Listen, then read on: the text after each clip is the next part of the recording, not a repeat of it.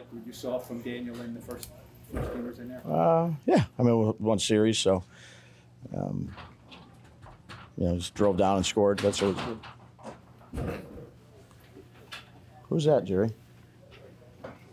Sorry, banging on the door back here. Was the plan one series or depending how the series went? Yeah, like I mean, I know there's not there's a plan to play, and then we adjust as the game goes. So when you all ask how long they're playing, when they're playing, I, I really can't tell you until the during the game.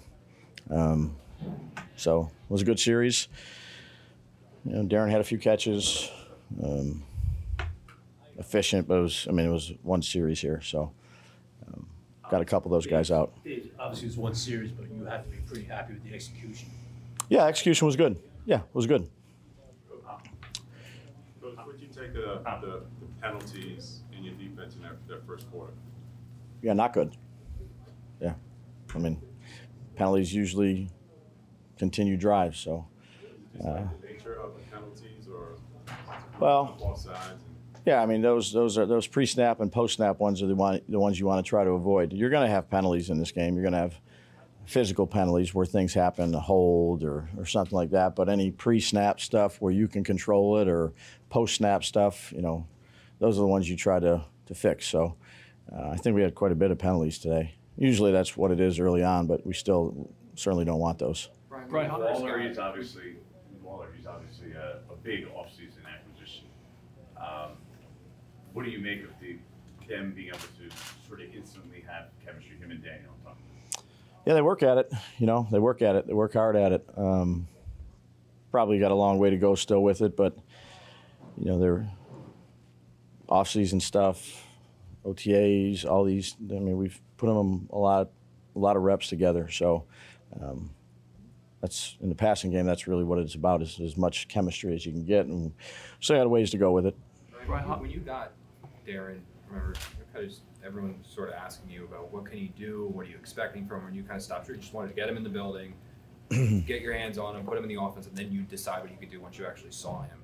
Now that you've had him camp, you've seen him out here in the game, has anything specifically surprised you with him? No, I think we're making progress. Uh, we've made progress from where we started to where we're at now. Um, he's been out there. He's been dependable. He's been available. So we got a lot of work uh, with Daniel, with Darren, um, and we'll just try to keep on grinding away with that. Hyatt had a couple of catches that went for negative yards, had the drop, and then caught the touchdown. What, what does that tell you about him, and what did you like of that? Yeah, what I like, we you know, he had that drop, and you know, Kafka dialed it up the very next play where we thought we'd, the ball would go, and he made the play. So good next play mentality, uh, positive approach. And again, much like all the other rookies, we're just still chopping wood here. How important was it to get that next play right to him? Uh, it was good, you know, touchdown.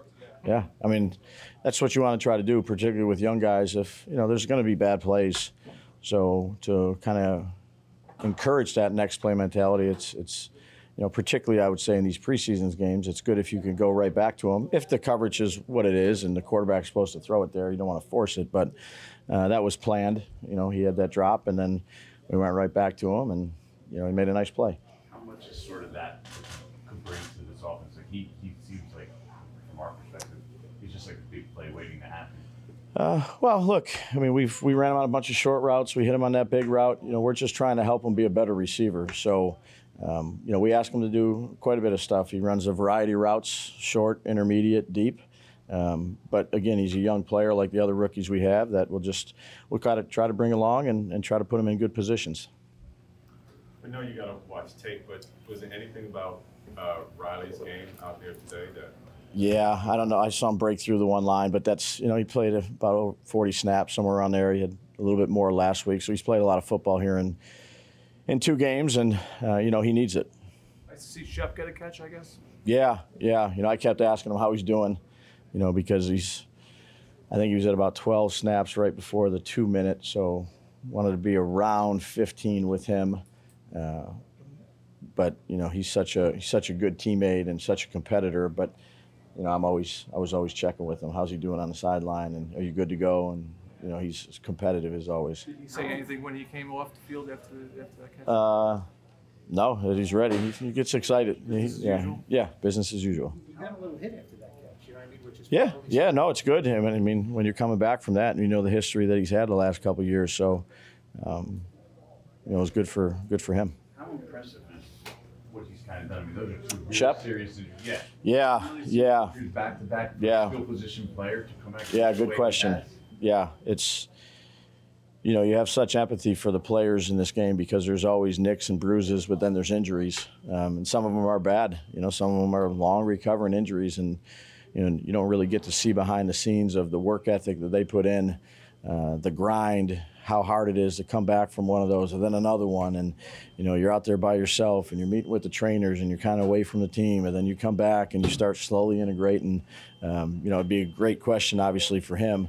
Um, you know, coming back from stuff like that and having to play again, you know, there's probably some, you know, mental block in, in an athlete's head. But yeah, no, he's he's looked good, and I think you know a credit is to him.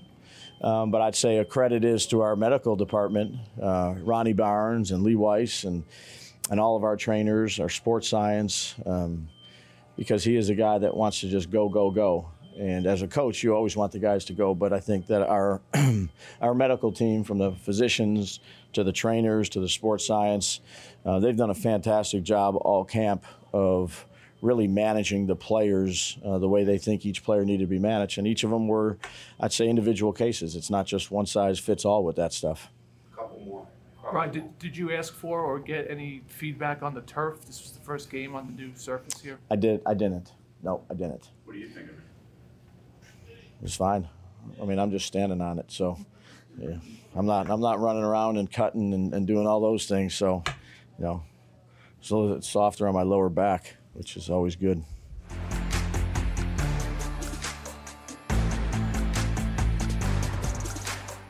This is the story of the one. As head of maintenance at a concert hall, he knows the show must always go on. That's why he works behind the scenes, ensuring every light is working, the HVAC is humming, and his facility shines. With Grainger's supplies and solutions for every challenge he faces, plus 24 7 customer support, his venue never misses a beat. Call click grainger.com or just stop by. Grainger, for the ones who get it done.